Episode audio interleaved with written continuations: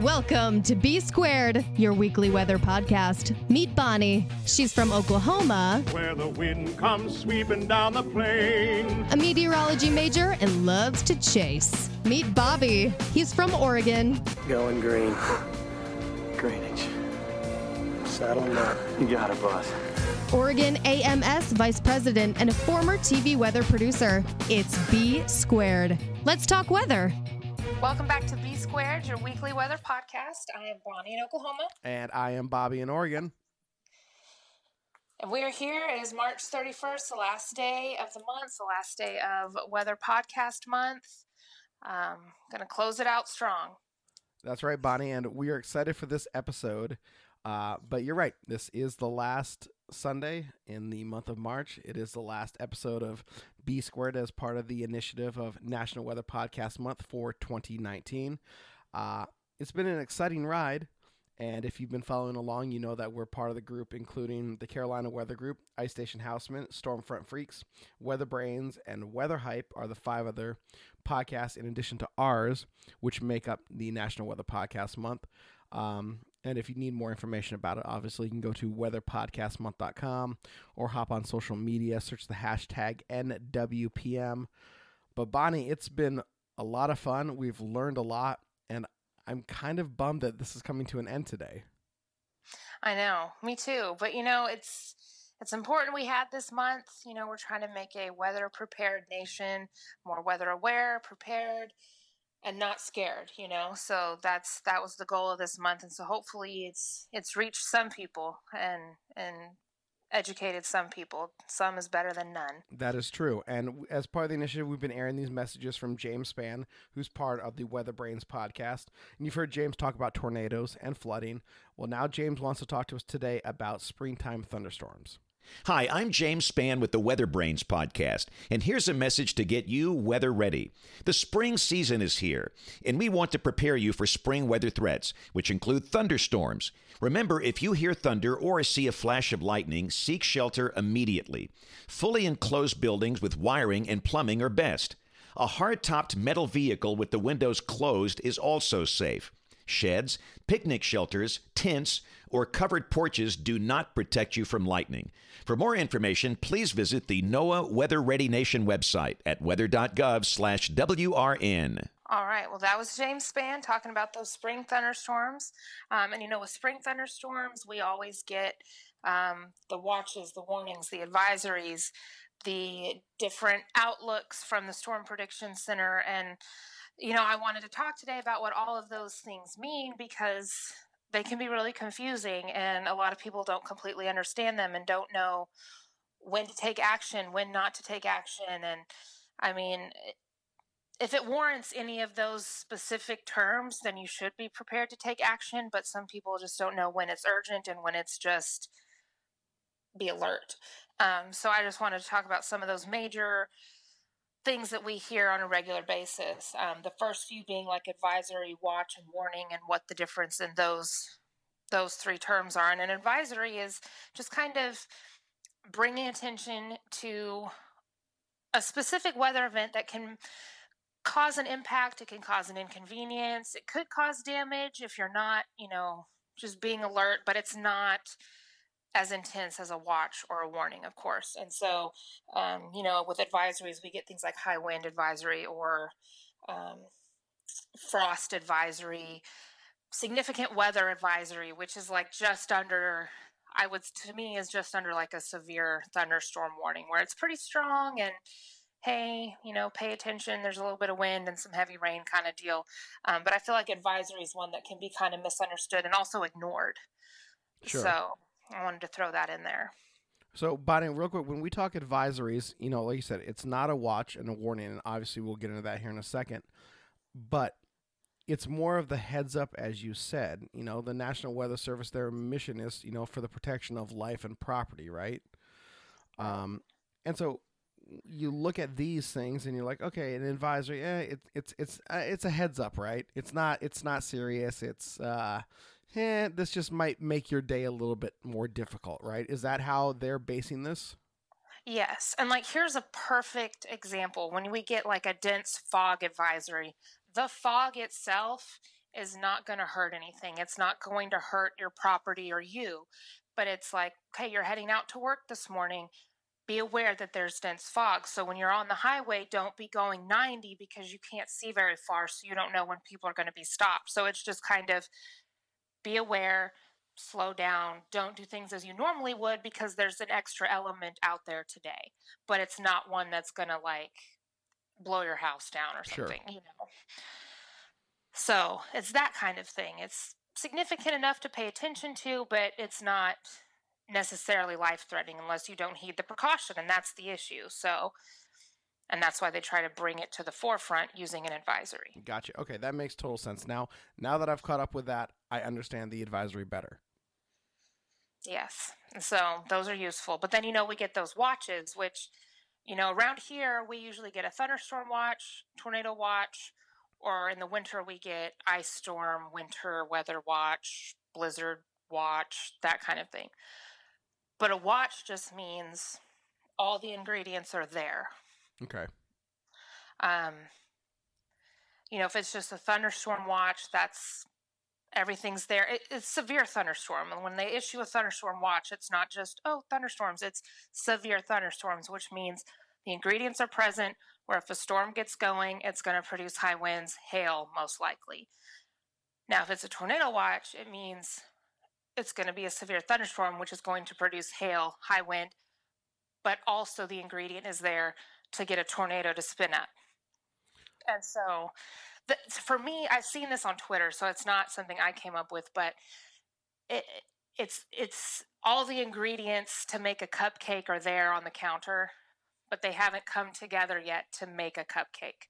But all the ingredients are present. So that's what the watch is for. I, I love that analogy because you're right. Everything in the atmosphere is primed, the oven is preheated. Mm-hmm. We've already greased, you know, the pan. We've already mixed everything. Now we're just waiting on the result. And the result might happen, but it might not. And it's you need to pay attention, right? Um, exactly you know, it's funny out here in the Pacific Northwest, we get a lot of watches, and kind of the big bug- bugaboo is like a winter storm watch, right? We know it's coming, it's 48 hours to 24 hours in advance. The ingredients could come together to create it, or it could not. Um, and you know, I, th- I think one, especially for those of you that aren't active in the weather community, when you hear the word watch, I, I think it kind of conjures this image of okay, it's already happening. Why, you know, why aren't we more serious? Or maybe it's not so serious that they're not taking immediate action, and maybe that might lead to some false, you know, sense of security in terms of, oh, well, it's just a watch. You know, it's it's really not that serious. Um, and I think that's that's kind of dangerous when it comes to people analyzing what's happening, and you know, that's for me, that's kind of scary. Yeah, yeah, it is. Like they get complacent. They go, oh, it's not a big deal.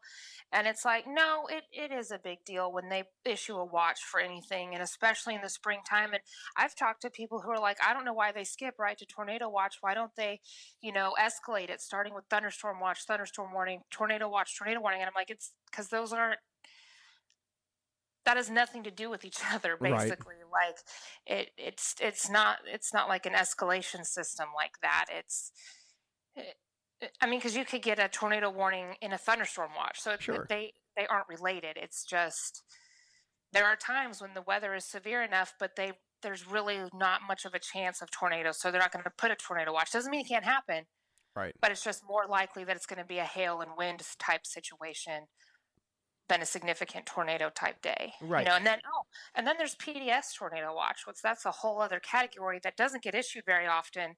We've had a few around here in Oklahoma the past over the past several years we've had a couple issued and that is crazy. But then we've had particularly dangerous tornado days in a regular tornado watch. Yeah. So, you know, it really Mother Nature does not care what watch has been issued or not issued and where the lines are drawn on the map. Mother Nature just does what it does. We're just trying to as best we can pick out where it's going to happen in what type of area so people can just be alert be on their toes, make plans to get kids out of school early or leave work early or get to the grocery store to get what they need, whatever. So that's the point. So when people, you know, that's what the point of the watches and the warnings are. Right. Um, and I know that we're going to talk about warnings here in just a second. When you look at this scale, though, and you know this might be a better question. And matter of fact, we'll get to this question here after you know after you finish the warning with that briefing. But I'm just going to ask you this now, so be thinking about it. When you look at the scale from advisory to watch and then a warning, in your mind, does it do a good enough job, or is it something they need to change? So we can address that here in a second. But go ahead and run down what the warning is because I think that's the one that I think when people hear that, I hope they heed and they take notice. Definitely. And, you know, just to touch on what you said, warning, I think, is a good word because that is like, you know, to me, when I hear warning, I see the fla- flashing light, like, you know, hey, warning, warning, danger, danger, alert, alert kind of thing. So, warning is a good word. And warning means it's it's happening or it is about to happen like eh, the it's rotating the wall cloud is lowering there's a funnel that kind of thing there's a hook echo whatever like it is imminent the ingredients for the cupcake are coming together it's just about done in the oven and you know the show's about to start kind of thing so warning is it's going down things are happening and a warning needs to be paid attention to all the time whether it's high wind warning flood warning, tornado warning, thunderstorm warning. If it wasn't a big deal, they wouldn't put a warning on it. Do you think though that people maybe confuse that term warning like okay, well, you know, it it must mean that it's happening, but it's not happening to me right now. I mean, maybe. Yeah, maybe warning is more like kind of almost along the same lines as watch like oh oh it's coming it's coming but it's not happening i see what you're saying like maybe it needs to be a more urgent word or a more significant word but what what word would you think would work in place of warning you know i i and this is a debate i've had internally along with other you know people and thing without you know screaming breaking news or happening now I would hope the term warning registers a bell if yeah. you're out and about. And, you know, you made the point there. It's a hazardous weather event that's occurring or is imminent. That doesn't mean it's coming tomorrow. It means it's coming right now. Yeah, you have minutes, five minutes, seven minutes, two minutes. Like it's not in the other, you know, it's not in the Texas panhandle headed into Oklahoma. Like it's here, it's in your backyard, basically. Right. Like that's why we had the advisory posted three days ago that this could be happening. Exactly. That's why you've been in a watch all day long because the minute a storm pops up, it could possibly go severe or, you know, put out put down a tornado kind of thing. And so that's why usually there, usually there's a watch. Sometimes there's not a watch ever, and that's because they're just expecting an isolated storm sure. here and there, you know, but it can still go severe. But if there's a watch, issued hours prior to it actually starting, then that means be weather aware for the entire day because once something starts, it will likely get a warning of some sort put on it. And that's why they try to kind of build it up through the day like that using a watch to like get people's attention instead of waiting till last minute to get people's attention and it still doesn't work and so i think meteorologists psychologists are still working and researching to figure out what words trigger people and what colors trigger people and what numbers trigger trigger people like what's the best way to get this information into people's heads so they take action? And it's still not 100% figured out yet. You know it, it's funny there's a guy that um, we follow on the b squared weather page. Uh, he's a meteorologist but he's doing and I, I i'm kicking myself for not remembering his name so i know you're to listen to the show so please forgive me. Um, but he's working with, you know, people to dive into the psych, you know, the psychological aspects of weather and warning base, and as you said, colors and numbers, because that is fascinating. I mean, listen, we can sit there and we can scream till we're blue in the face, and there are times where a lot of us do. This is happening. This is happening. Be prepared. Be prepared. Be prepared. And still, there's loss of life and loss of property And at the end of the day, you kick yourself because you're like, man, you know, if you'd only listen, um, you know, use the. It's it's a great analogy and a great visual reference. Look at the scene in Twitter uh, in Twister, the very end. Jonas is driving down the street. Bill and Jo warn him, "Hey, man, it's about to shift. It's growing. This tornado is, you know, going to basically cut you off." And he, you know, screams at him, "Get off the channel!" and turns the CB radio down. And you know that's what a lot of weather people do on a daily basis, where we're screaming at people. Listen, we know what we're talking about. We're trying to keep you safe, and yet you just ignore it. And when mm-hmm. something bad happens, I mean, I, I hate to say it, but it's kind of on you at this point. Right. Like, I'm sorry we interrupted your golf tournament, but we need to get this information out. And yeah, you're right. It's like you can do and say anything and everything in as many different ways as possible. But if somebody won't get off the couch or whatever to do what they need to do to protect themselves and their family and their property, then we can't go door to door and make sure everyone's in their shelter. So if if you're not going to heed the warning and the watch and the sirens and the cut-ins into your TV program, then uh, what are you going to pay attention to? You know, I mean, some people have to learn the hard way, unfortunately, and I mean, you know, I, I had someone tell me today, I, I asked her, I was my friend, I was asking her because I was talking to her about this podcast and she was asking me what we were going to talk about and everything. And so I asked her, I was like, what, what gets your attention during the spring? And one thing she said that I thought was interesting, she was like, when I am watching them break in with the weather things and updates, she's like, if the meteorologist on TV is starting to act concerned and worried and panicked, then it triggers me. It's kind of like when you're a kid and you see your parents mm-hmm. get worried, it makes you worried just because your parent is. And so I was like, well, that makes sense. And I would agree with that. But most of the time they don't because they are trained not to. No matter how serious it is, they have to remain calm and present the information and keep people aware, but keep their composure at the same time. So that's not always the best way because it could be serious, but because of what their job is, they're remaining calm. You know, it, so. it's funny you bring up that point. And again, we talked about the gentleman that does the studies. There's another lady that I follow on Twitter. Uh, she's a PhD candidate, already has it. And again, I'm sorry I don't, you know, know these names off the top of my head. I have to go back and look at them. But same thing emotionless science and emotionless meteorology can have the adverse effect. You can have a guy that's like, you know, this is a pretty serious situation and he's smiling and bubbly and fun and hey, I'm just the goofy, you know, morning weather guy, right? But there's a reason why you have your chief meteorologist come in and handle this, or you actually have somebody that understands meteorology handle your breaking weather coverage. Um, because you're right, you know, there but there are times I think and I think your friend makes a very valid point. If they seem concerned, they probably know what they're talking about and you know, you should heed the warning and listen. And I'm not saying that, you know, TV stations should not employ non-degreed meteorologists or weather presenters or, you know, the super cute guy or girl that, you know, looks pretty on TV and shows you the forecast and, uh, you know, it's okay there's a place for that and you know that formula works but you're right. If somebody's concerned chances are you probably should be concerned too. Yeah. And i think putting that emotion back in is probably a good thing. And again especially for you guys in oklahoma city and uh, in the midwest and on the east coast where you guys deal with this a lot more than i do out here on the west coast.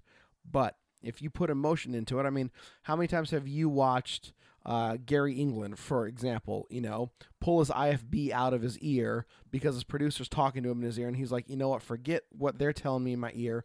This is what's happening. This is the situation. You need to do X, Y, and Z right now. And yeah. people like, okay, that makes sense.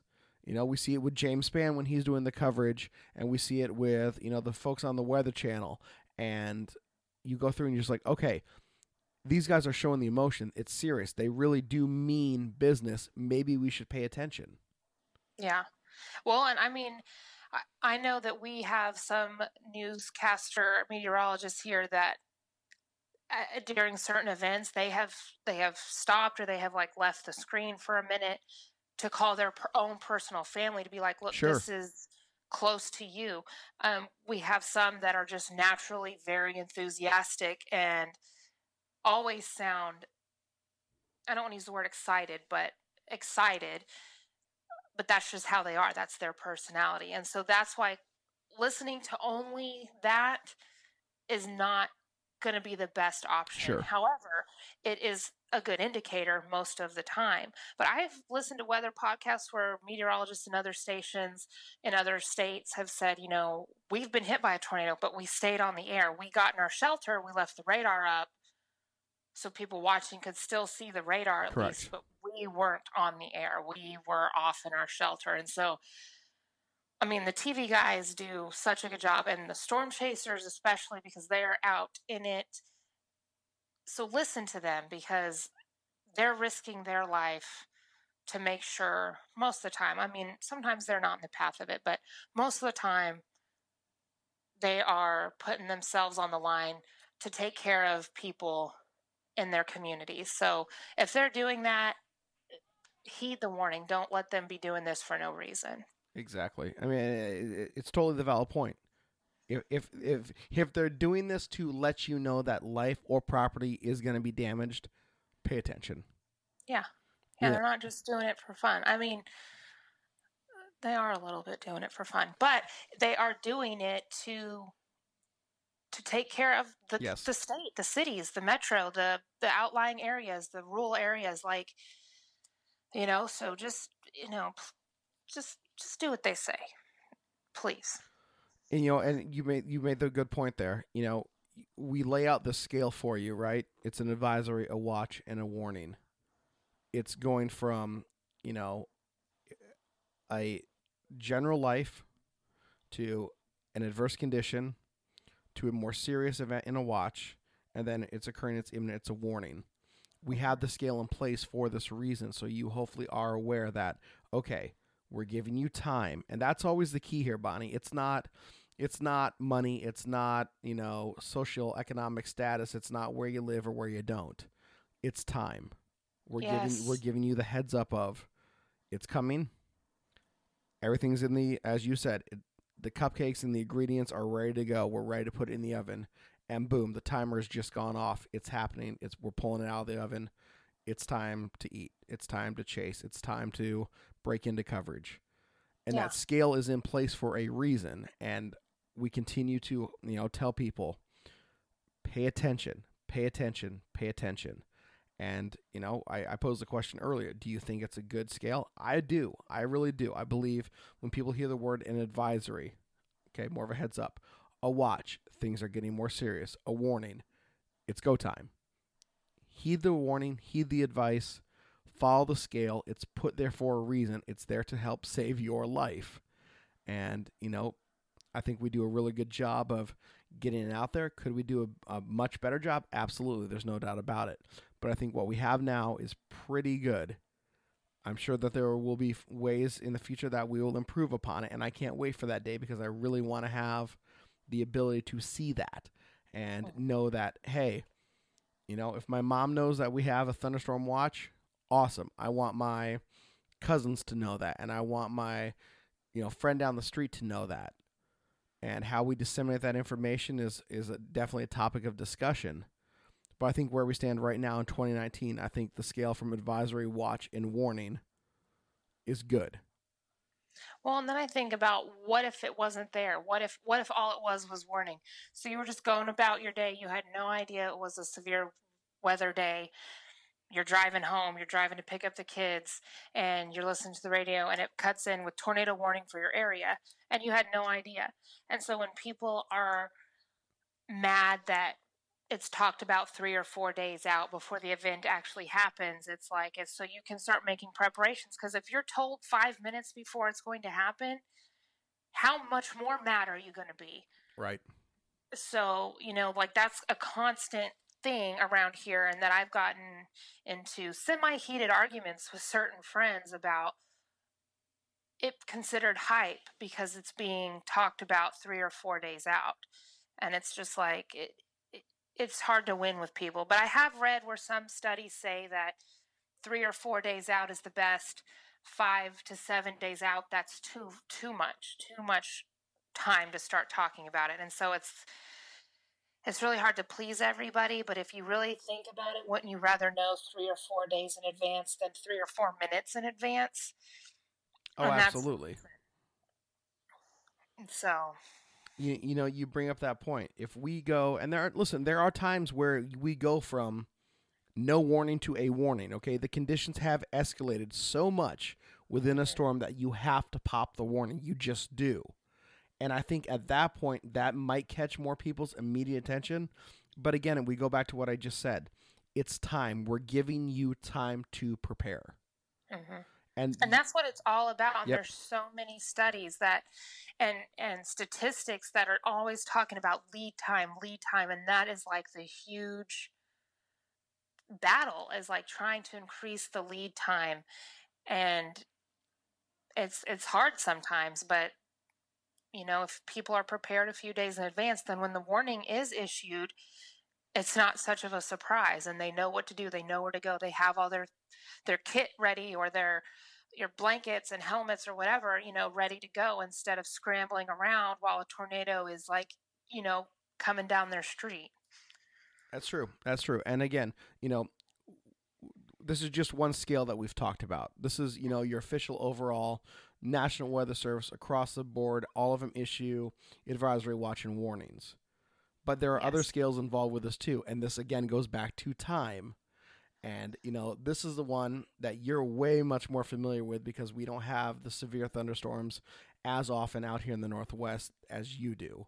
But you know, you're going to dive into this next scale right now, and this is the one that I'm excited about because this is what I want to learn more about. Yes, and this is the one the Storm Prediction Center uses. And I will say, all the definitions I got for watch, warning, advisory came straight from the National Weather Service website. So this is how they define it and use it. And then these, this scale, this outlook, severe weather outlook scale that the Storm Prediction Center uses, this information came directly from their website as well. Um, but you know, most of us, if not all of us, have seen the classic five levels that the Storm Prediction Center uses for their severe weather outlooks. And most of the time, they don't go very far out. They're going three day outlooks. You know, they're not Mm-hmm. 10 day outlook here we're going to put a slight risk down so they they don't go out too far which i think is good but they've got the the five and they're all colored um, you know and that first one is marginal which is the green and i mean that really just means there's isolated severe possible so it's not going to be a widespread long lived huge intensity type of event.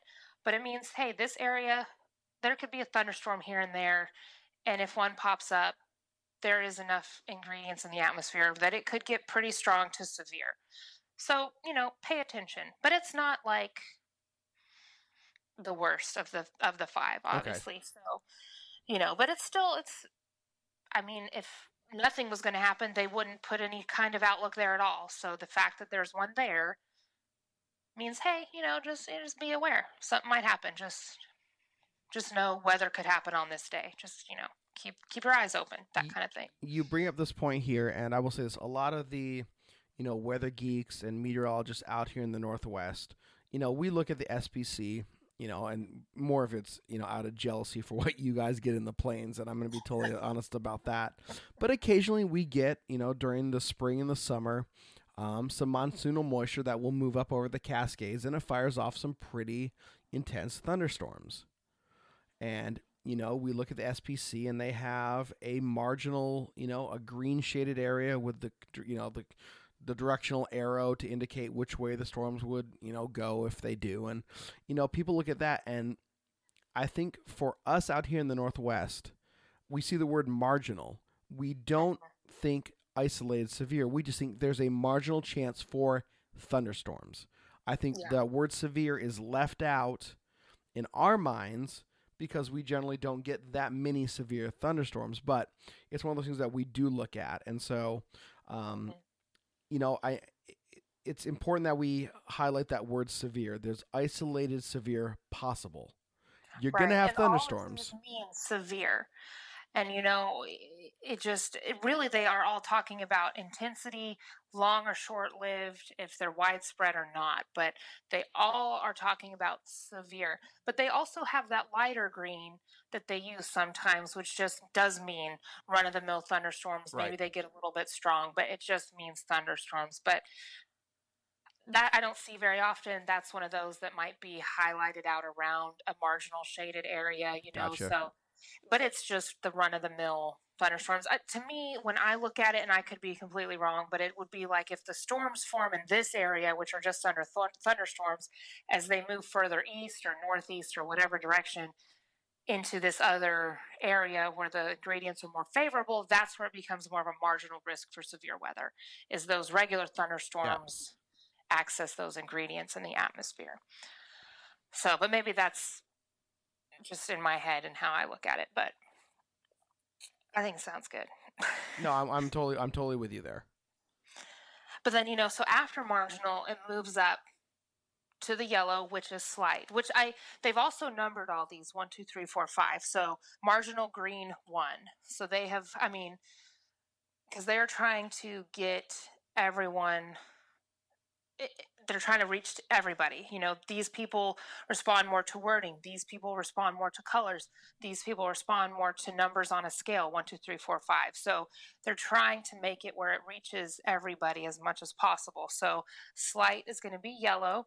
So a little bit more of a pay attention color, and then it gets the the two, and it's scattered severe, not still not widespread, but scattered. So polka dotted in a way. Um, still short lived, isolated, intense though. So maybe not every single storm goes severe. Some are going to, some are just going to get strong, but they're going to be, there's going to be a few more than just like in the marginal where there might be one or two. But I'll tell you, we have had a lot of pretty significant days that have just been in a slight, and most of the time it's a slight. It doesn't get past the slight very often. I mean, it has obviously, but I mean, I see slight way more than I see any of the other levels of that scale. Absolutely. And so it really, and to me, I think the word slight itself is what throws people off.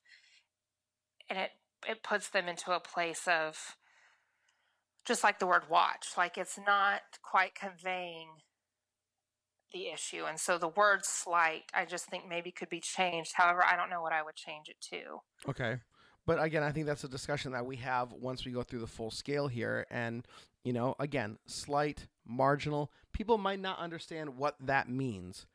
But with that said, we're still raising awareness, right? Yeah, absolutely. Absolutely. And if something wasn't going to happen, they would not have that scale at all and they would not be saying this area is in a slight or a marginal. So that I mean the fact that they're even issuing that outlook means that the ingredients are going to come together on this day. Yep.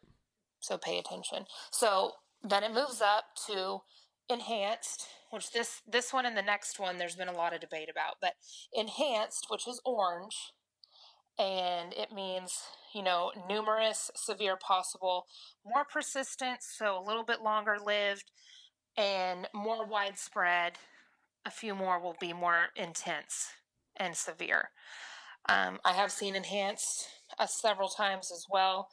Um, you know, and that's pretty good. To get into enhanced is, you know, okay, their storm prediction center is confident like it's going to get, it's going to get dicey here with the enhanced. Um, you know, and the enhanced gets the three, but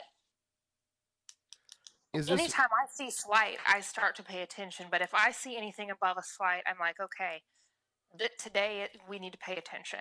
right? Is this where i we've reached the enhanced level? Is that more where you're going to get the classic supercells really start to form? Yes. Okay. Um, i- i- yeah, it would be. I mean, really, any of them, the supercell could form, but I think with the enhanced, that is okay. We're going to have some pretty intense, classic, strong supercells. More tornadoes are likely this day because uh, I feel like with this scale, they're not just talking about hail and wind. Like this is significant tornado days. Of course, you know, they also have and this gets way in depth, and I just want to touch on it. But they also have their their ratings they use for wind, hail, tornado, Sure. flooding parameters. You know, with the percents and the dashed lines and the hashed areas that you know. But that's sometimes that's a little bit above my head, above my pay grade. So that's not something that the general public would really need to look at or understand what they're looking at. But I mean, I feel like if they know the Storm Prediction Center also breaks down all those individual elements of a severe thunderstorm as well to talk about the probability of each of those, maybe it might make them feel better. You know what I mean? Like, Sure. they're not just generalizing, oh, hey, some severe storms over here. They're like, no, these severe storms will probably have this likelihood of putting down large hail, but just only this likelihood of tornadoes, or high likelihood of tornadoes, not much hail or wind, or you know what I mean? So it's kind of like they are dissecting the atmosphere for that day. They're dissecting what's going to happen, what severe weather events specifically are going to be more likely as best they can. I mean, obviously, no one can predict everything to a T, but as best they can. So they need to know Storm Prediction Center Weather Service are working around the clock, Exactly. And that's especially during severe weather seasons. right. And again, they're all they're there just for the fact to keep us safe. So, Yes. you know, so that that answers my question. So yeah, so if I'm looking at this and I see the orange, chances are we're going to see start to see the more classic supercells. Yes. Yes. And then, you know, as we move to the next one, which is number four, moderate, which is red. And this is where people are like, why does it go slight, enhanced, moderate? Why isn't it slight, moderate, enhanced? And I kind of agree. And not necessarily that those should be switched, but that those two words themselves are weird because the last one is high. And so it's like, I kind of feel like maybe enhanced needs to be under high and then moderate needs to come after slight. Sure, and you know, let's let's debate the scale when we get done with this because I agree with you because you know I could argue that the word enhanced is we've gone from a slight and now we've enhanced it a little bit, but yet it's still not you know a a marginal situation. Yeah. Well, okay. And when you say it that way, that makes sense. So yeah, we, we we'll get a good debate going here in just a second. Um, but yes, so moderate is the red, um, which I have seen this a few times too, and I like just like enhanced. When I see the moderate, the red, I go, oh my goodness, this is going to be legit. This is this is some action. Um, I I wish I would have looked on what our outlooks were for um, May 2013 for for what those days are and a part of me hopes it was real low and to be like look it really doesn't matter necessarily like you can still get a pretty significant storm despite the outlook. But so red that's more widespread severe long lived really intense. So that means just about every storm that pops up and there's going to be several they're all going to get real intense and severe pretty quick. And eh, you know you need to be ready to go when those storms pop up that it's not going to be a gradual thing. It's they're going to form and they're going to get intense and scary really quick. Is this where we would start to talk about issuing a PDS? Possibly. Okay. Um, but I would say that the outlook does not dictate that kind of watch, and nor does that watch dictate the outlook. Right. Um, Um, and uh, let me let me jump in here real quick. So those of you that don't know what a PDS is, it's a particularly dangerous situation, and that is issued when SPC, along with guidance from National Weather Service, from NSSL, everybody that has a hand in in you know storm forecasting feels that all right, this could be the day or this could be the event that triggers off massive tornadoes, lots of deaths possibly, lots of property damage, et cetera, et cetera, et cetera. Exactly. They yeah, it's when we know there's going to be tornadoes, but not only do we know that, we know some of them could be E EF3, EF4, EF5 type tornadoes. So this is particularly the ingredients are there. There's eh, enough of all the ingredients needed to get a tornado and then to make that tornado very strong and intense. And I think it's a good watch. And I think what started getting that watch developed I, I wish I, I should have looked this up Moore, but was probably May 3rd. Right. 1999. Had And the, I always forget to say 1999 because I forget if you're not in Oklahoma, you might not know what May 3rd is. But May 3rd, 1999, huge EF5 hit more. Yep. Uh, you know, classic, huge historical day.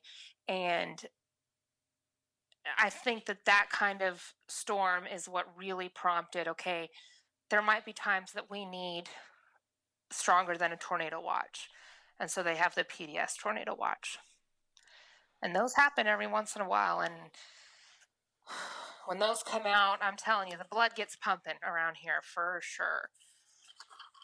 that is you know that that just gives me chills listening to you talk about that um and you know may 3rd I, i'm grew up in the northwest you know i grew up in oregon i'm six states away from you but you say may 3rd i know what you're talking about and you know for somebody that got to live through it um, a lady that was my boss and i will consider until the day i die one of my best bosses i've ever had the chance to work for she lived in Moore, Oklahoma. She grew up in Yukon and I believe lived in Moore at the time. And so we talked about that and she remembers where she was that day and all that stuff. And, you know, I- I'm, I'm sitting here just getting chills on this because it's, you know, it's one of those days and events that you're just like, okay, it has happened, you know, and it, it did happen. And, you know, like you said, you had the F5 go through and, um, you know, I don't think there was a PD. I don't think PDS even existed at the time. Heck, I don't even think the enhanced Fujita scale existed in '99, right? I don't think so. Uh, yeah, and definitely not PDS, and and honestly, I don't think these outlooks either.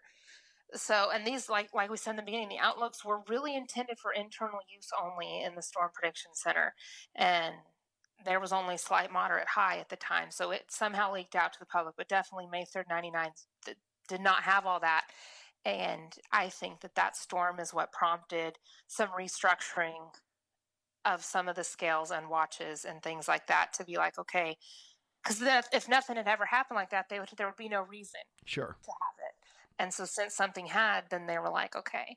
And I, I should go back and research. And I will say there is some good TV news station, weather station coverage of that storm, and it is on YouTube Yes, it is. and me being the dork that I am, have gone back several times because I was young. I was nine years old when it happened. Well, I was going to be nine. It was six days before my ninth birthday.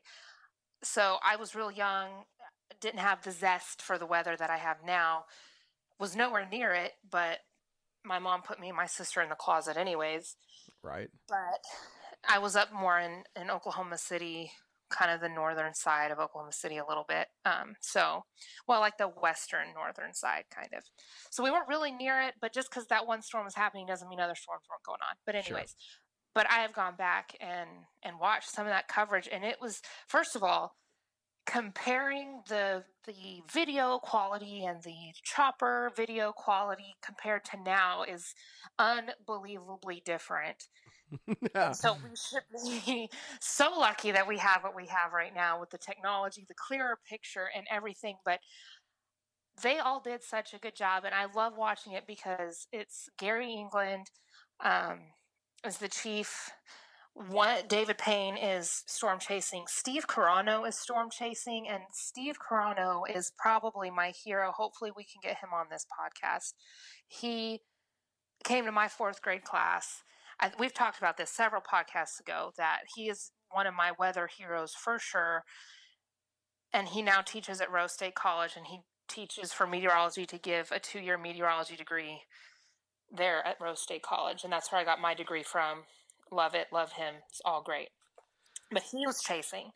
And so that is awesome to see him chase, knowing him now and graduating from his program and everything and just watching it's just it's it's it, it all just moves me to my soul and i'm just like off topic right now but It's okay.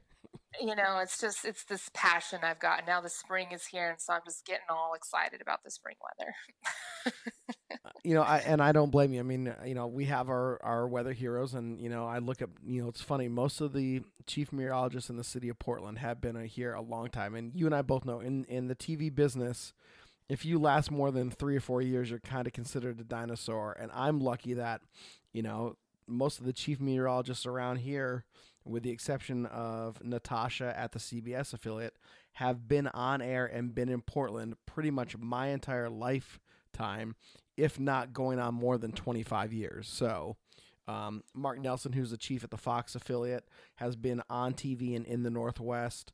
Um, you know, pretty much his whole life. Matt Zaffino, the uh, KGW chief meteorologist, uh, was the chief at ABC, and then came over to you know the NBC affiliate. And again, grew up on TV watching him. He's now a friend.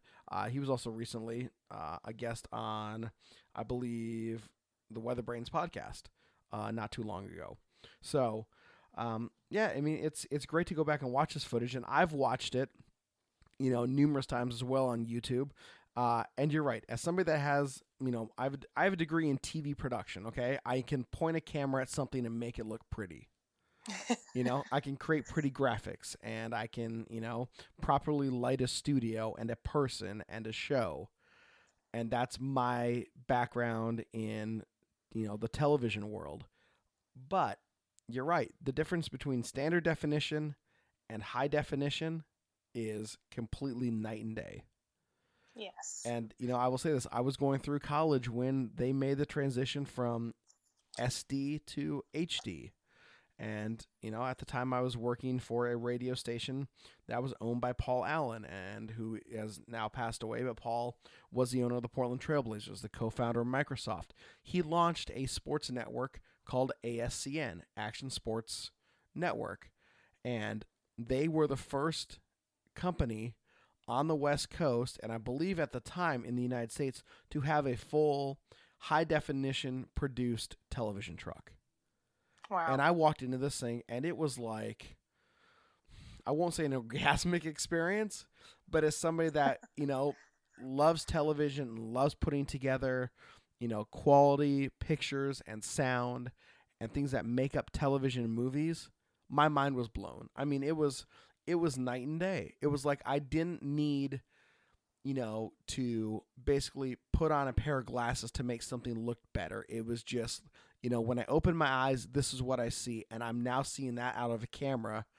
And it's not dingy. It's not kind of grainy. It's not, you know, based on the quality of the tape it's being recorded on. It's Yeah. actual like what I see, and that just to me was just mind blowing. And you know, I love now watching coverage of you know the stations uh, in Oklahoma City and up and down the East Coast, where you have your helicopter, and Mhm. you have you know your high definition uh, cameras, and it's just it it really is night and day. Um, I know we got to finish the scale. And We've kind of gotten off topic, but that's okay. That's why we have the podcast. This is, you know, we we are weather geeks, and we get to you know talk about that, and we love sharing our passion with you guys.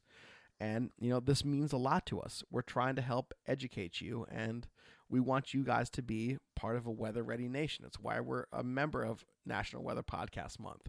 We're trying to help you guys understand that there is information out there, and we want to share it with you. Exactly, exactly. And I'll be the first to admit that if you get me going on anything weather related, it, you're going to have to punch me in the face to get me to stop because once once it's unleashed, I can just go on forever and I know I get on my friends' nerves and coworkers' nerves, eh, but you know that's why I have this podcast. But you know, eh, eh, look, y'all are here. You chose to listen to this, Right. So- And we appreciate that you did. So thank you. Exactly, exactly. But we'll try to keep the tangents to a minimum. But um, but yes, so you know that coverage is there, um, as well as anytime there's a severe weather event going on, um, you can go and watch the live streaming of the coverage on any of our news stations' websites. And I've done it. I've uh, gone on and watched James Spann cover severe weather in Alabama before. So definitely, if you're a geek like us and something's not happening in your area, chances are you can look up that news station and watch the live streaming online. So you can still be part of the action, even though it's not happening in your backyard. Right. And a perfect point of that is what happened to me yesterday. And I told you this before we started taping the podcast. Um, I have a bunch of friends in Nashville. I'm involved in country music through country radio and live venue stuff. And a lot of my friends in Nashville know I'm a weather geek. And so they've reached out to me numerous times. Hey, there's an elevated risk, or hey, there's a high risk, or something of storms coming through the central Tennessee area.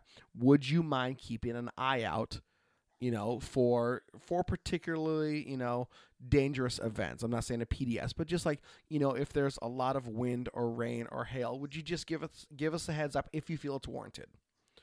And so, a friend of mine that works for uh, the Broken Bow Music Group, uh, the people that include uh, Jason Aldean and uh, Granger Smith, to name a few, uh, a guy named Chris Loss, who is a, a friend of mine who I've gotten to know in the years of working. He lives south of Nashville. And there have been times where I've called him in the middle of the night. Hey, man, there's a line of storms coming through. There's some rotation on the radar. Uh, just want to give you a quick heads up on it. I don't think you need to necessarily act and move your family into your lowest interior part of the house, but just a heads up. Yesterday, I'm hanging out with some family. I look at my radar. There's a tornado warning in Tennessee, just south of Nashville. I pull it up, and my friend's house is in in the warning box. Yeah. And you know, I pull up the dual the dual screen and there's a rotation. It's evident. I click on the warning and storm spotters have spot a funnel. I call Chris. Hey man, FYI, just down the road, confirmed rotation. Spotters haven't seen a funnel. I would recommend getting your family to the lowest interior part.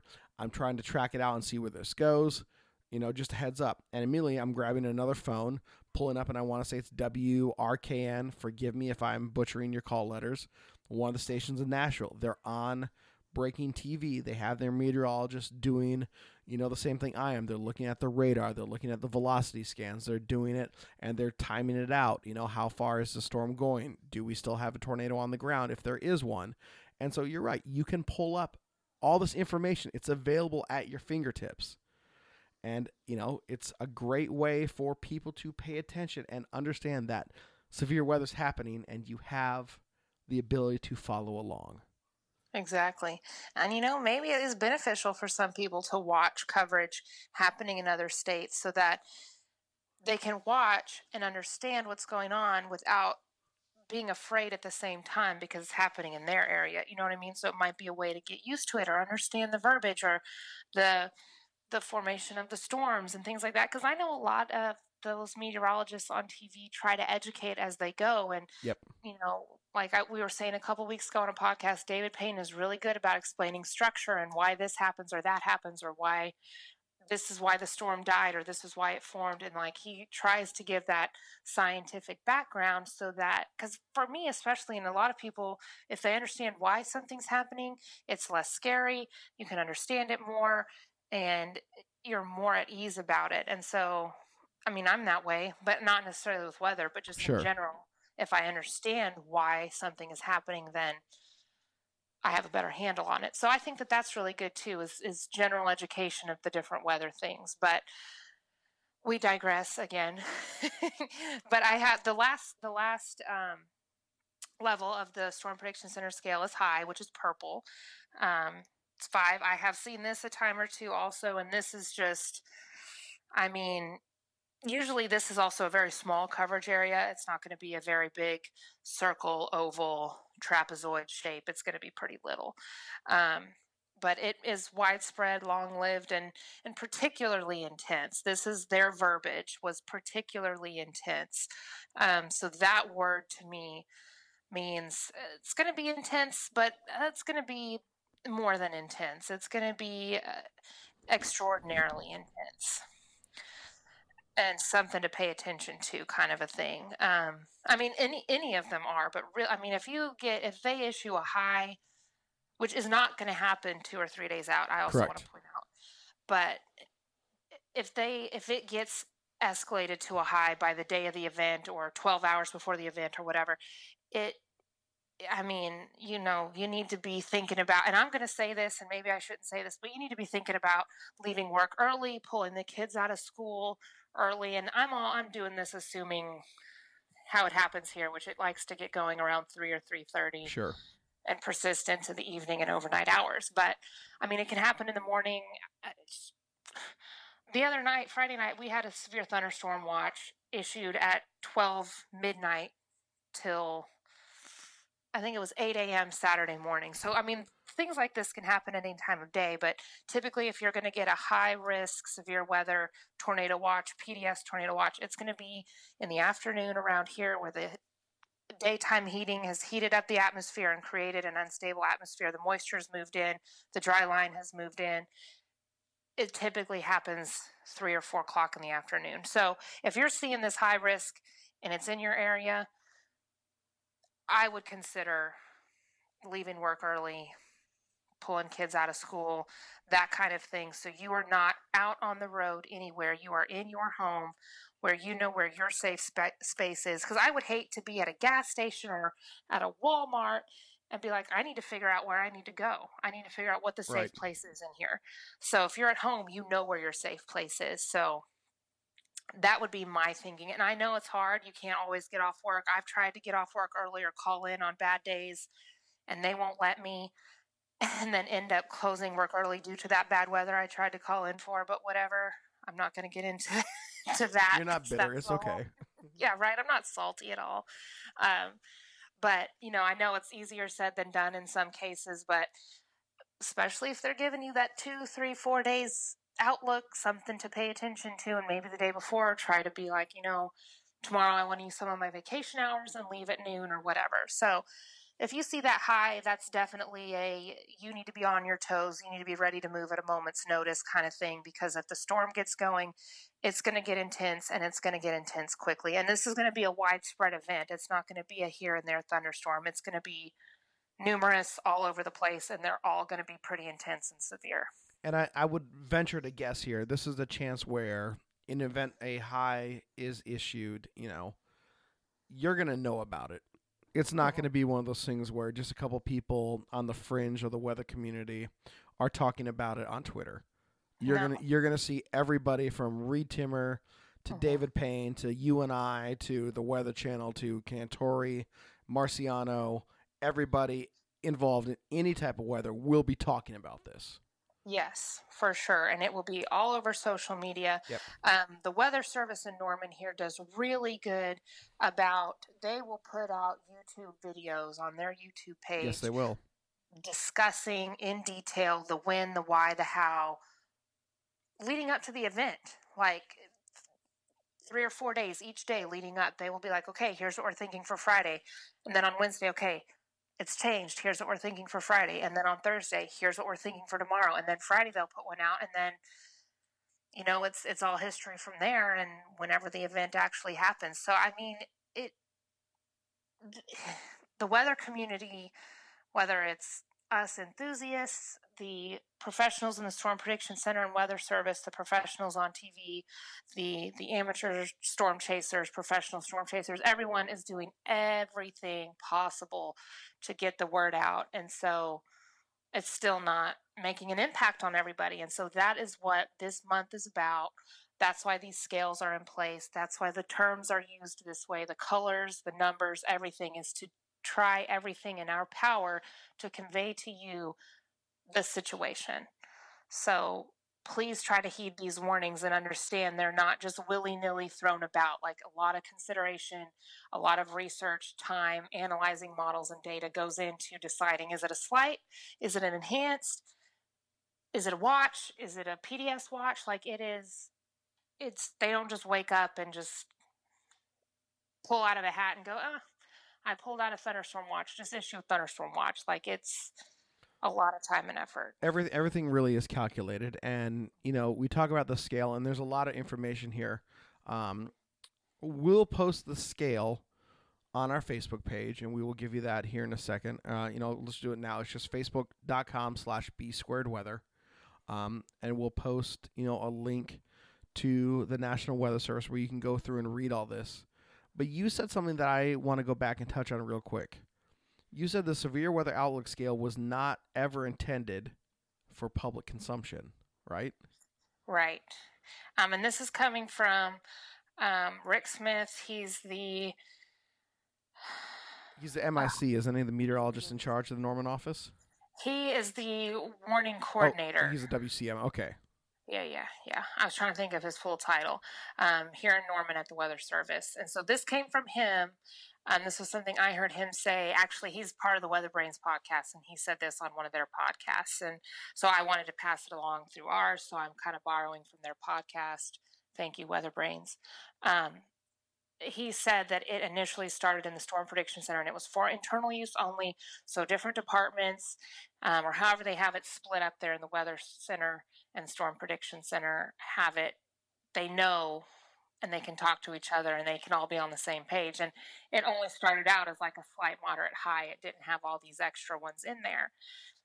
How it got out into the public and how they started using it, I don't know if it if TV meteorologists started because I know they have access to some of the weather service um, chat.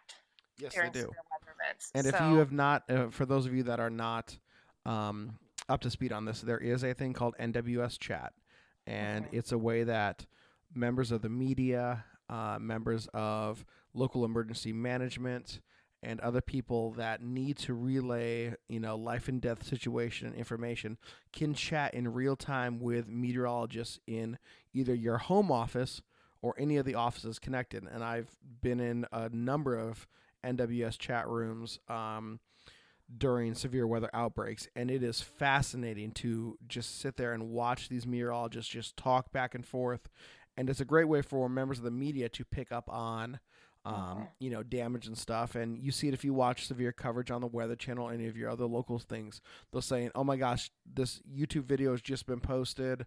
Um, working to confirm that this is the actual tornado on the ground now, and you know, FYI, you know, ABC, D, E, F, G, all the way down the scale, and it's just fascinating to watch them go through and just talk. And there are some public viewing areas and windows that you can kind of watch this. Um, you can't ever interact with them on the public scale, but that does exist. Um, but yeah, if you want the full, you know, the full experience, you got to work in the media or work in emergency management to interact with these guys. But man, it is it is a fascinating go around. If you have never sat in and actually watched a session happen, it's pretty cool. And that's where I think that scale was kind of leaked out is they were talking and they were like, look, we we're thinking about a slight. And then I think a TV meteorologist may have used that and incorporated that into their forecast and conveyed it to their Gotcha. viewing area. And so maybe, and it just kind of leaked out. And I don't want to say leaked like it was top secret oh, information, oh, no, but no, it no. just kind of oozed out and people started using it. And so I think the Storm Prediction Center was like, well, then maybe we should make something more formal and official and define these terms if it's going to be used. And that way they could just get ahead of it. And, you know, uh, there's been a lot of times that, like on Twitter and Facebook, some of our TV meteorologists will say, tornado watch coming soon, thunderstorm watch coming soon. And I, for a while, I was like, how do they know? But it's got to be from that chat. It is. Where they're talking to them and they're like, we're going to issue this, but we're not issuing it till 4 or 3.30 or whatever. Yep. And so that, it's almost like a, a watch watch. Like, you know, like pre- we're about to get a watch, so just be prepared because it's about to be issued. Right? Like, It's it's it's the weather tailgate party. Yeah, yeah. Like, hey, get. Yep, we're getting ready. I mean, and again, we're we're making light of this, and we're not we're we're never trying to put it in a bad light, but we're having fun with it. And you know, you're right. They'll sit there and they'll say, you know, and even the forecast discussions, um, you know, when you dig down deep into them, we'll say, hey, you know, expect a tornado watch or a uh, you know severe thunderstorm watch for this area, and you know it will happen. Um, there is a site on Twitter, and again, I'm uh, I'm my brain is Twitter dead today. It's just one of those days. But I want to say Iowa State does it. For each and every NWS office, there's a separate Twitter feed of watches, warnings, discussions, and public outlooks that are sent out from your office, from your local NWS office. Uh, and I follow the one in Portland, obviously, but there are one for everything, and it's really great because it will say, you know, boom, severe thunderstorm watch. Here's the, here are the coordinates, and it's basically the computer output of the guys drawing the polygons and Okay. it's fantastic. It's a great follow. I'll have to find it and then I'll retweet it on our account here, um, you know, in the next day or two. But it's a fantastic follow. So, you know, again, it's people. You know, the communication is the key here, and I think NWS Chat is a fantastic tool for members of the media. Like I said, uh, emergency managers, people that need to know and need to relay that information. Um, you know, elected officials and stuff. And so it's it's really fascinating to watch. Yeah, definitely. And, you know, along with that, like you said, they draw out the polygon. Don't hang too much on those lines. Those lines are just this is the general area. It could be just outside of it. Like, it doesn't mean that if you are one foot on the north side of this line and you're not in the, the box, that does not mean you are Correct. in the clear and you should just go about your merry way. Like, if you're in decent proximity, like just just pay attention, like you know, because you just don't know. But this is the general area. Because if they were, if they, if they didn't ever narrow it down, then it would just be the whole country is in the box, you know. So it's they got to draw it and narrow it down a little bit. But just because you're not right in it or right in the center does not mean you shouldn't be weather aware and just be paying attention during the day. Right. And I know that you want to get into this here in a little bit in terms of watches and warnings and how that is, you know, correlated and how that's created. But, you know, one thing that we talk about, you know, scale wise here is also, you know, something that's kind of something that puts a bone or a spur in my saddle to say. Bonnie, precip particip or p- probability of precipitation or a precipitation percentage. Yes. And that is something that I think is not fully understood across the board. Um, and I'll tell you, it's actually an equation. Um, it's po- uh, probability of precipitation equals C times A, where C is the confidence that something will happen. Now, how C is calculated, I'm not sure. And then A is the percent of the area, the coverage area. It's the percent of that area that will receive measurable precipitation. So they multiply those two numbers together and they get a percent.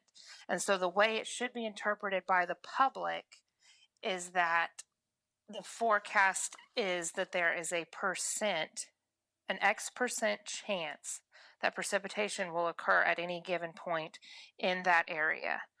So once they calculate the the uh, the probability of precipitation, then they kind of narrow it down to this area as 40% chance. So in this area, there's a 40% chance that this area is going to see precipitation. So that is how it's calculated. And that's how it is conveyed to the public. Right. And that's a scalable model, if I recall correctly, right? Where you mentioned, you know, standing on one side of the street to another. Um, every, you know, every forecast area or CWA, county warning area, is broken up into different zones, right? Mm-hmm. So, you know, for an example, out here in the Pacific Northwest, I think there are, gosh, the guys at the NWS office are going to mock me for this. Uh, I want to say there are seven different zones they forecast for. Um, and so the coast obviously will have a different pop number than, say, the Inland Valley. And even in the Inland Valley, an area like around Portland is going to have a different pop percentage than, say, um, Forest Grove out at the base of the Coast Range, where, you know, microclimates now get into this. But you're right. It's an area, it's a general broad brush of Mm-hmm. we have this opportunity to happen. So, you know, there's a 40, say, a 40% chance of showers. That means that over this area there is a 4 in 10 chance that you will see rain within this forecast period. If is that how I should interpret it or is that not right? Yes, yes. That is how that percentage is to be interpreted by the public and by us. That if you're within this general blob that says 40% or 70%, then that is the percent chance that precipitation will occur somewhere in that blob. Okay, perfect. So then I, that was right. So, okay, that makes more sense to me. So again, so folks, when you turn on the TV or you see on your iPhone, and we won't even get into iPhone weather today, just that's a whole different ball game down the road. But you know, just for just for conversation's sake, twenty percent chance, ten percent chance, thirty percent chance, ninety percent chance. Obviously, the scale goes one to hundred, and you can pretty much figure out ten percent chance. Eh, probably won't see much. To ninety percent, it's pretty much going to be raining, you know, for most of the day. So that makes sense. And again, that's I don't know if it's conveyed correctly enough, but when we look at it, it's definitely something that's good. Yeah. Yeah, and it is something that is misunderstood and I think originally it was supposed to be that 40% of this area is going to receive rain. But I think the way that they want to convey it to the public is the way we were saying it. And so it's a little bit of a confusing thing. And I'll just tell you right now probability statistics, that's a whole other level of math. When I'm more comfortable with calculus than I am with statistics, that, right. that just tells you how much statistics blows. Okay, it's garbage. It's for the birds. I don't care about it, and I know it's really important in meteorology. But it, when you beat calculus into my head and then you throw statistics at me, that's a whole other math, and I can't do it. right. No, I feel you. I feel you there. Bonnie, you mentioned when we were talking about you know the polygons and the forecasters drawing the polygons, it might be a little confusing because a warning especially for tornado warnings. And I think I'm going to use them specifically here for this example because I think they're the most different. Um, I'll, I'll, I'll take that back. I take that back. We'll use this for thunderstorms and then into tornadoes. When you draw the polygon, it includes up to several counties, correct? Yes, and sometimes not even the whole county. Correct. And so I think that's where people can kind of get um, confused because again, I'm using the northwest aspect of biggest things that we you know we see. Um, when we get a winter storm warning, it's set up for counties, for the most part, widespread set up for counties.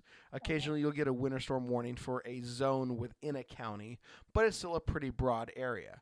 However, you get a severe thunderstorm warning or a tornado warning and all of a sudden you're blowing zones out and counties out, and you're literally just you know freehanding a polygon. And again, I know there's a scientific method into that, but you know it's it's a different thing. And so I think when we talked you know previously about watches and warning, some people are confused, but you're telling me that that's not necessarily the way it should be, or what? What am I missing here? It, you know. Uh growing up, I remember things were county based and the little maps, like for instance, in the corner of the TV, like when they weren't breaking in for coverage, they would have the little Oklahoma map in the corner with the colors. You know, these counties have the watch or the warning or the whatever. And so it, I think it used to be county based. And so if there was something happening in a county, the warning or the watch or the advisory, whatever, was issued for the entire county. And now warnings are more storm based. The, the issue, the overlap, the miscommunication with that is that weather radios, the iPhone weather alert system, which, like you said, we're not even going to get into that, the apps and the way they alert any app that you have, it's going to be county based. And so I many times have been like, oh, there's a tornado warning or a severe thunderstorm warning for your county, but it's happening in the northeast corner. It's headed on on its way out of my county. So, and I'm down more on the west side, in the middle.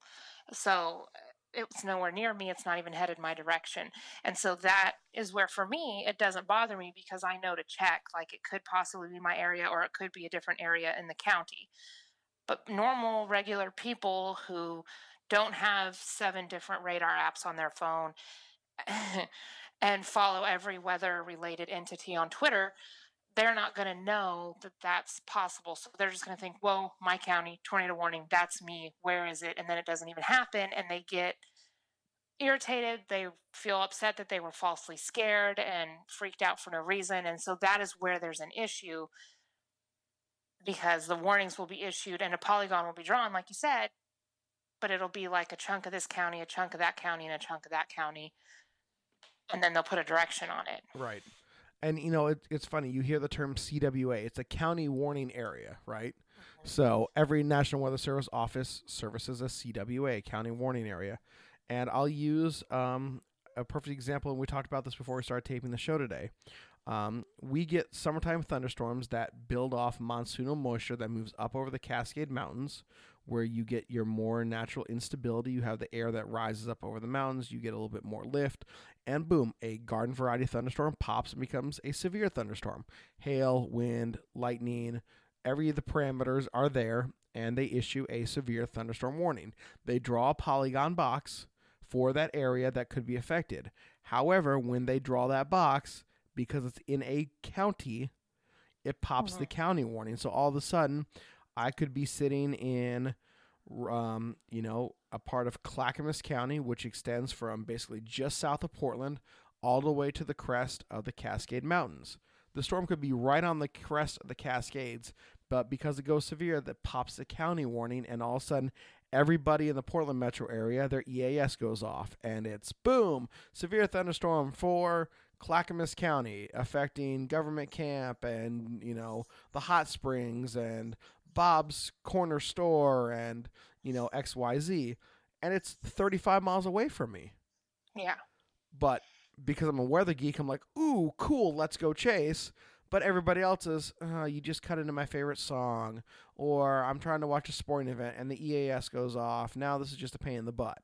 And Yeah. I mean, it will happen multiple times in the life cycle. But, you know, we talk about storms being based, and I think there's a two level system here. And I don't know if it's always the best or not.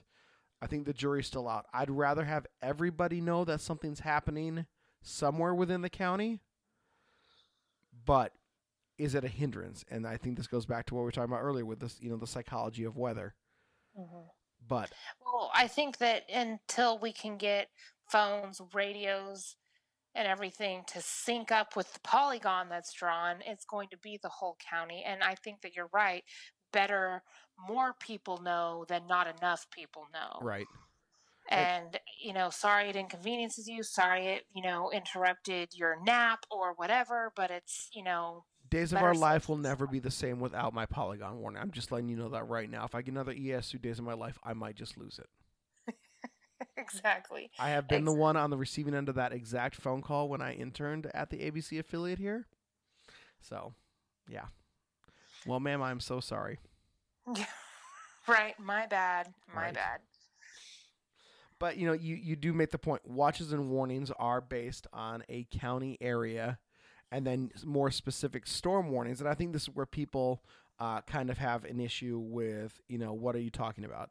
I think individual storms are great to have a polygon box, and an Mhm. area drill. You know, drawn a map representing the areas of where the most severe action will be. But when you think of overall other warnings, okay, then you know it's kind of spread out. So I mean, like I said, there's a two-tier system here, where you know storms will get their own little special warnings and special polygons, more blanket-wide discussions, a severe thunderstorm watch or a PDS or um, you know a winter storm warning or a winter storm watch or any of the others that are issued like that are on that county level.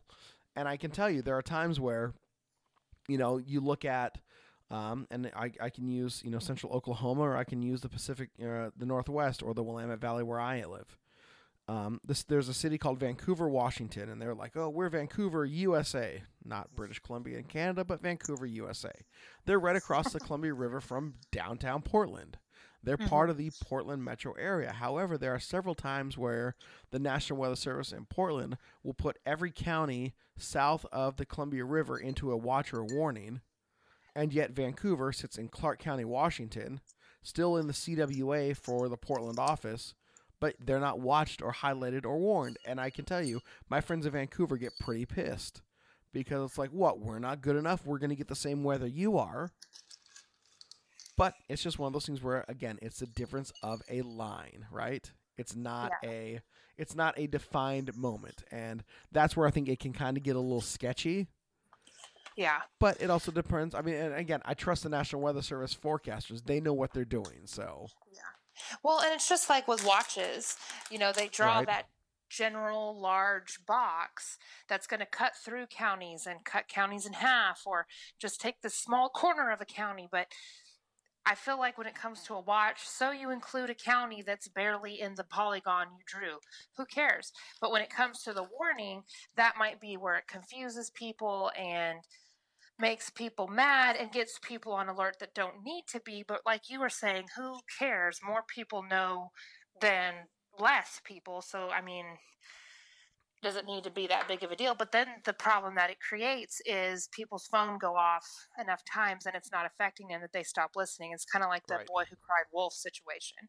So, but like the the issue is getting phones, weather radios, and everything to sync up to that polygon that's drawn. right, So that's where the science I you know I would think they're working on it, but who knows? But I mean that's that's what needs to be changed if we want to make phones and weather radios cooperate. Like sure, that. and I will tell you this: there are technologies in place that would allow that to happen. There's a thing called geofencing, and Mhm. this technology exists, and I've used it in the world of radio streaming, and especially when it comes to radio streaming rights in regards to sports. Because guess what? When you sell advertising, you want people to hear your ads. And when you geofence something, you are basically limiting those from the outside from hearing what you're broadcasting. Um, an example, and I'm going to use this uh, real world application that happened to me. The Portland Trailblazers, um, you know, go Blazers, as much as you love your Oklahoma City Thunder. Um, Thunder up. right? The Portland Trailblazers on their app allow you to stream their radio broadcasts. Okay. So if you go to the app and you're within 50 miles of where the Blazers play, your phone, in theory, will allow you to listen to the Blazer game. Anything Oh. out that outside that 50 mile radius, you don't have access to the stream. I worked for the flagship station, so we were the ones that had the contract. I wanted the rights to stream our games on the iHeartRadio app. Okay? Mhm. We at iHeart had the technology to also geofence. So we could have done it. We ran the test. We had the proof that it worked. The NBA came back and said, no, the Blazers are already going to stream it. Your guys aren't allowed to. Kind of rubbed me the wrong way, but hey, you know what? To each his own. But the technology does exist. The problem with that, though, is I believe that at that point it's based on the zip code of the cell tower. So you might be even say, you know, within however many miles a cell tower works, and I don't, I haven't gotten into this cell technology, all that whole heck of a lot. But with that said, you could probably get it pretty close to everybody in that area. But Yeah. now you're looking at having to mine hundreds and thousands of pieces of additional data. And I Yeah. don't know if, you know, one, the cell carriers can agree to do that, or two, the National Weather Service or whoever is responsible for disseminating that information would do it. I would rather have the blast alert go out, just me personally, to everybody in that county or close to that county because it's more of a just a heads up and it spurs a conversation and hopefully somebody will take that conversation and go look up the information oh there's a severe thunderstorm somewhere in say clackamas county or oklahoma county or you know billy bob's uh, parish down in louisiana okay i'd rather have everybody know that something's happening in that area versus somebody that might be just geofenced and saying eh okay well you know apparently i'm in the area but you know Yeah. it doesn't matter or somebody just outside of the, that supposed polygon being geofenced and saying okay well you know what i had no idea that five miles away or two miles away there was a big storm coming because my phone didn't chirp Yeah. Well, and you know, and then that's going to be an issue if we're going to use the cell towers. You know, that'll be an issue with Right. each individual cell carrier and your individual cell phone and connecting to this tower. Because sometimes, I like you said, I don't really know how cell networks work, but can't you be connected to a tower that's farther away from you when there could be one closer to you? i You believe know what so mean? Yes yes so it still might not be completely accurate so you know that that's a whole other level of technology that we haven't really gotten to yet to where we can pinpoint people and you know we've been trying to not bring it up but i think that's what iphone's been trying to do is if you're in the warning area that's why your phone's going to go off i'll tell you right now my phone like never goes off from apple right certain apps i have go off but my iphone does not right so Um, But again, I mean, it could be coming down to have you checked your your settings on your phone. You know, do you receive, True. you know, stuff? And I will say this: I've only received, gosh, and I, I take that back. I've never received a weather warning on my phone. I've had friends who were in Clackamas County, which is one of the counties that um, make up the area around Mount Hood, and Mount Hood was put into a blizzard warning one afternoon. And it's like, again, it's one of those things where the weather up at 10,000 feet is much different than down on the valley floor. We're getting like rain and snow in the Portland area, and they pop a blizzard warning, and all of a sudden everyone's like, oh my gosh, like what's happening? I'm like, well, this makes no sense whatsoever. And again, I know where to go to look up this information, and there was a blizzard warning issued for areas above 10,000 feet near Mount Hood, and I'm like, yeah, this doesn't affect us. But we all got it. So again, it's damned if you do, damned if you don't. But again, how many times do I have to say it? Get a weather radio. Yeah. watch TV, listen to a radio station. These people are all legally required to air certain warnings within a certain time period. Yeah. So And don't rely on the sirens. Those are not meant to wake you up, Correct. by the way. Those are meant to warn people who are outside that something is happening. It's true you can hear it inside, but don't rely on that to wake you up in the middle of the night. right, That's why you need to have a weather radio or you need to have an app on your phone that'll go off and you need to have your phone volume on. So, you know, just a little side note there with the sirens. right, and you know we look at that, and again, I just mentioned TV, right, and Mhm. People want viewers. TV station want viewers, and that leads to a whole different ballgame. We talk about the National Weather Service ratings, and you know their advisories, their watches, their warnings. We talked about SPC with, you know, the category of thunderstorm strength. But Bonnie, everybody wants in the game, right? Yes. And uh, all of our news stations here, which there's three, four major ones, and they all have their own different scales. And one particular has a tornado scale from zero to 10, which is a likelihood scale. So, five, there's a 50% likelihood of tornadoes in this area, that kind of thing Okay.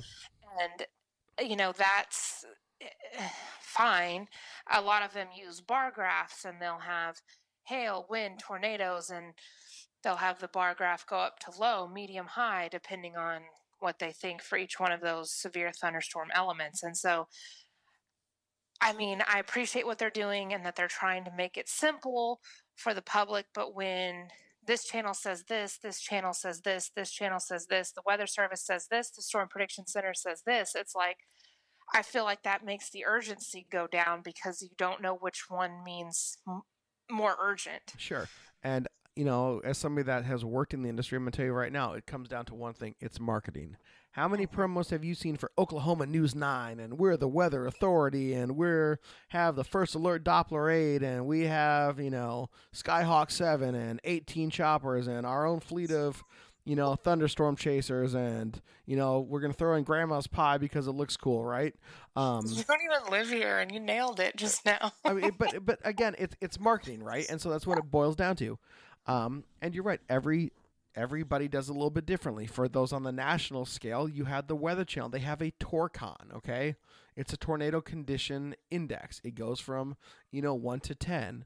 And you know I've watched enough of it to know that it's if they display a city, and let's use Oklahoma City, okay, tornado capital of the world.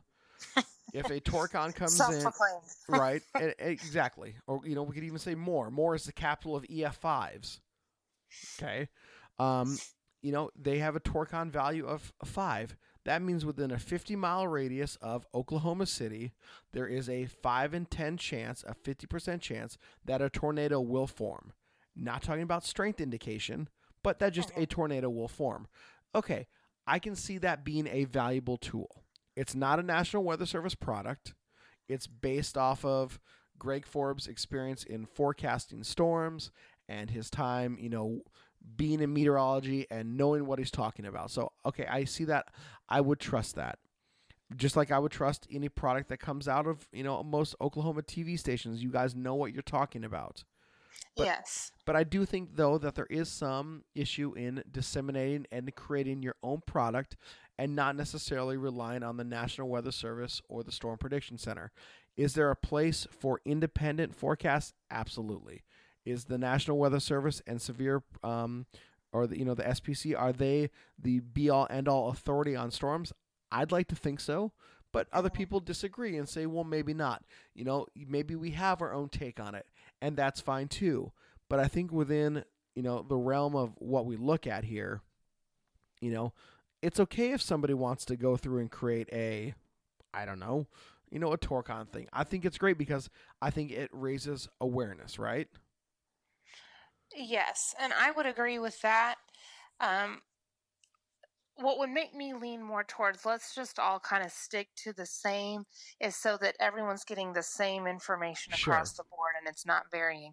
But then, you know, the other thing is a little bit I think that the the game is right now is who can predict tornadoes and that is Right. like what everyone's trying to figure out how to do is to predict them when, where, how strong. And so everyone's trying to figure out the technology to do that, come up with a scale to do that. You know, like we said, there was a certain weather company group, whatever, that decided to say that there would be like 1,200 something tornadoes this season in the country. Right. right.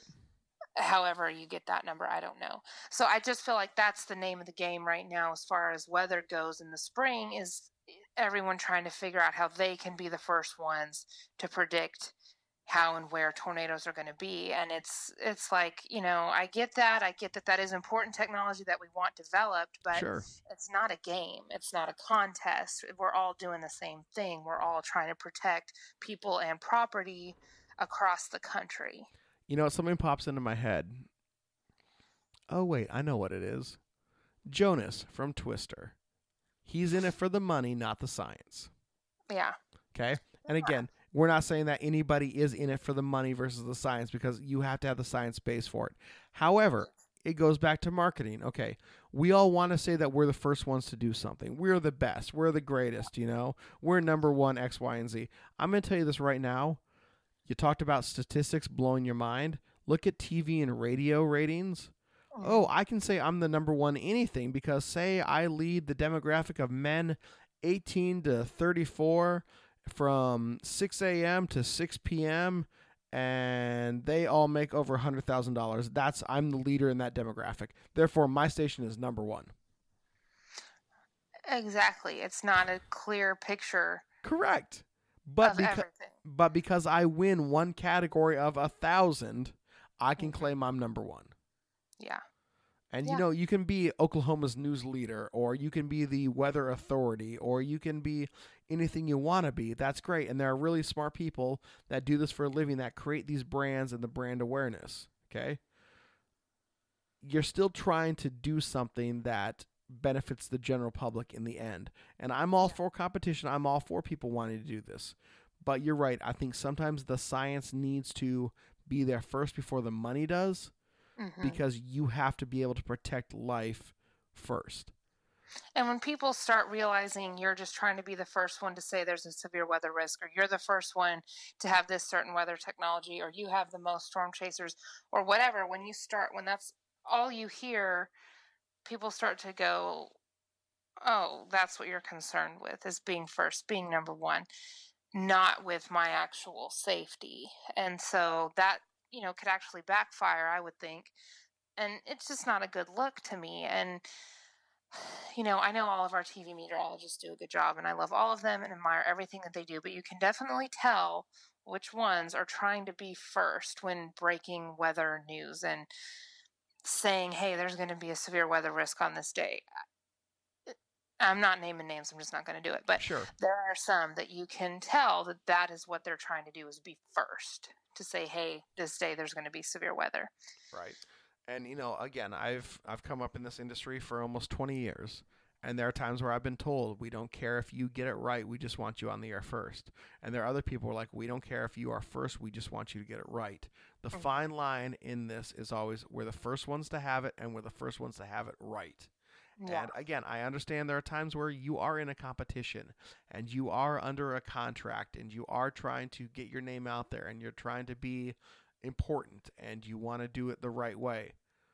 But sometimes you just have to take a step back and say, okay, what is everybody? What's the consensus? Because listen, we all go to different places. And, you know, this goes back to uh, a previous podcast from a couple months ago where we talked about the number of people actually watching TV is dramatically down. Mm-hmm. We're now all competing for a smaller piece of the pie. And you know what? If you have it on first, congratulations. But within three or four minutes, or an hour, or two hours, depending on what you're talking about, most people will have it. And it doesn't really matter who's first. And I will say this when you work in radio and TV, and I know James Spann would agree with this, and everybody that has worked in radio or TV, yeah, you want to be first. You want to be the best. You want to be able to claim that, okay, I did X, Y, and Z. But I think, as terms of meteorologist, I'd rather know that I did the best job I could. If I was first, great. But if I saved a life, even better. Exactly. Exactly. And I mean, it's not always about being first. And it just, it, it kind of bums me out sometimes because, especially during big events when it's clear that that's what you're trying to do is be first. And you know like you said not everyone's watching tv now so there's a lot of other ways to get that. And you know one of our um, stations one of the meteorologists will do facebook live videos on his own from his house days leading up to the event. And that's really cool and i watch those a lot i they usually get taped in the morning i'll go and watch it the recorded version on Facebook, like on my lunch break and stuff. And I really, really like that. And, you know, that's really good. And it's, but it's only a few days leading up to the event. It's not a week out or five days out trying to say, hey, watch this day. Here comes severe weather. So it's just, you know, it, I know a lot of it's got to come from management and producers and things like that. You know, the ones that are in charge of managing the station, keeping it up and running, and keeping the ratings up. You know, that's not on the chief meteorologist to do, but correct, it's not.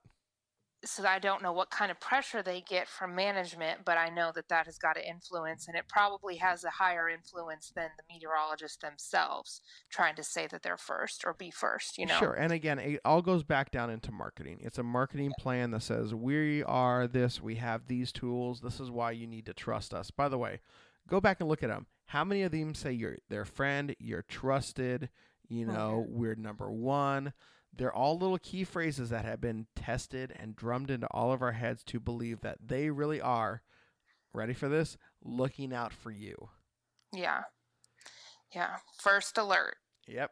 First alert. We're looking out for you. This is, you know, we are your family and you trust us and, you know, we are trusted and you can rely on us and all the again, it's marketing. They do it really well. Everybody does it really well, but we watch. And you know it's it's a good thing. So again if we're relaying correct information it's a good thing. What i don't like is people saying well here is what we believe. We're going out on a limb because this is what our gut feeling says. That's where the, the science gets sticky. That's where it can be kind of dangerous. And you know i think for say a snow event maybe not so much, but a tornado outbreak, absolutely. And again, I think some people need to probably sit down with their warning coordination, you know, coordination meteorologist or the meteorologist in charge of the National Weather Service office and say, hey, you know what? Here's what we're thinking. Here's what we're doing. I love when National Weather Service offices do their YouTube videos. I find yes. it absolutely fascinating because they're relaying information to the public. That's not a slam on a TV meteorologist. That is not a slam on a private forecasting service. It's not a slam on anybody. It's the National Weather Service doing their job, fulfilling their mission to protect life and property. Yes, and they are keeping it short and simple. They've got their good graphics they use, they get the timing laid out, and then they stop. But I will say, the meteorologist I was talking about who does his Facebook Live videos leading up to an event, one thing he does sometimes that I do really like is he kind of um, bites back and he defends meteorology sure. and his staff especially and he will say look this panned out just like i said it would. This happened just like i said it would. Remember sometimes it comes off a little bit cocky but i think the point is is there's so much flack for when they get it wrong that he's like look look we got it right. Look we got it right. And i, I kind of i like that a little bit despite the cockiness that it kind of puts out there. But i think it's good to point out to people because people only know when you mess up. Right. and so i like that he kind of gets a little sassy. You know i like that. I know that we've said it on this podcast and i know that all five other of the podcasts here you know that are part of the national um, weather podcast month have said it. You know what? Nobody remembers us when we nail the forecast Mm-hmm. They only, you know, basically jab us or stab us when we do it. Oh, I can't believe that you guys work in a job where you get paid to be wrong 50% of the time. You know how many times uh, I want to, like, you know, just yell the F word at them? Right. They it's, have. It's. It's people who are uneducated saying that, you yeah. know, and I'm sorry if you're one of those listening to this podcast, but that is an uneducated thing to say because if you don't understand the science behind it then you don't need to comment on how difficult or easy it should be exactly there's there's just no reason to do it and you know but again it goes back to what you know we were also talking about what's the public perception and what's the you know, how do we relay that information that makes the most effective use of the information? And you know, I think that's really what it boils down to is how do we make the public pay attention? Yeah, and it, and the research is still being done. And Weather Brains has a psychologist on all the time, and they talk a lot about how do we get the public's attention? How do we make them take action and get up and move? And they are still, you know, doing research on on everything colors numbers wording how many days out an outlook is too far or too soon like it's everything they're doing research on and so we you know want to know what you think our listeners and we want you to go to our twitter and our facebook and let us know what what words or is it colors or is it a number scale system eh, what makes you take action? What gets your attention? What makes you stop and go, oh, this is serious? We want to hear from you. So please go to our Facebook, our Twitter, Instagram, and, and tell us. And just tell us what, what works for you. Exactly. And I mean, I think that's really what it boils down to is what is going to make you pay more attention? If you're not, I mean, and we're not talking to the, you know, the average weather nerd that listens to our podcast or the other five members of, you know, the National Weather Podcast Month we're talking to you, the general public. What what makes you pay attention? Is it a flashing light? Is it a certain color? When you look at this, and it, you know, it's it's you're right. It's a fantastic study on psychology because what in the end will make you pay the most attention because that's how your life's going to be saved ultimately in the end. If you know yeah. something's happening, you will have time to take action. Yeah, exactly. So so what is it? What kind of words make you stand up? What makes your, you know, what makes you take action? So whatever it is, we we want to know. We're very curious. So please go let us know. Um, if we get enough responses, we'll discuss results on the next podcast. Absolutely. And again, for those of you that don't follow us on Instagram and Twitter, we're at Weather Podcast. It's as simple as we could make it. I was actually surprised because of the number of weather podcasts out there that the the name Weather Podcast was available, so we took it. Great. And then you find us on Facebook at B Squared Weather. But yeah, let us know what what spurs it because that's really kind of you know it's important. We want to know. We can help create a better system of alerting the public. And you know we've done a really good job of it this month. The other five shows have done a really good job of highlighting different ways that we can help create the weather ready nation. Yep, and that's the goal always, year round, year after year, is to be more aware, more prepared, and that's that's the goal always. So keep listening, and we'll keep informing. Right, and you know, speaking of informing, Bonnie, we got to get to our forecast. It's been, eh, you know, we've had a really, really good discussion, and I'm glad that we took the time to do this the right way because it really is important. Absolutely, absolutely. So hopefully, you know, diving into the the meanings and definitions of the watches, warnings, and the different scales and stuff help you understand what it means when those are issued. So I hope this was helpful to everyone. But yes, let's let's discuss what's coming up. Um, for us, we are cold right now. We actually had a freeze warning early this morning which is ridiculous. That's just Oklahoma. Severe weather one minute and the next minute we're freezing, but we're going to start warming back up. There's storm risk on Wednesday, but we're looking highs in the upper 60s, low 70s for a good most of the week, which I am ready for because I just got a fresh pedicure and I want to wear some sandals. Well, hey, you know, you're lucky. You would enjoy today out here in Oregon. It's 70 degrees. But Bonnie, we're going to turn the faucet back on. Temperatures are going to drop back into the lower 50s, and we have rain for probably the next five to six days. So the spring doldrums continue, and we'll just be in somewhat boring weather. But I'm very thankful the sun has been out the last couple of days. It's been pretty pretty. I know. There, there you go. There's a double meaning for you. It's been pretty pretty. Classic. Yeah, yeah, right. I'll take that. There's a new one for there's a new one for the pod, uh, podcast archives. Pretty pretty. Um, but it's funny because we talked about last week not knowing really what the forecast was going to be this week, and it it kind of did a Jekyll and Hyde where one day it was rainy and the next day it was pretty sunny, and it you know it's just it was really weird to have these individual individual little waves come through, and it doesn't happen a lot here in the Pacific Northwest during the spring. So it was really kind of cool to see. But great day today. Outside is beautiful. Uh, but yeah, here comes the rain, here comes the wind, and all the fun. I feel like this is the time of year when we're transitioning from one season to another, where it flip flops back and forth from cold to nice, cold to nice until it finally gets like into spring.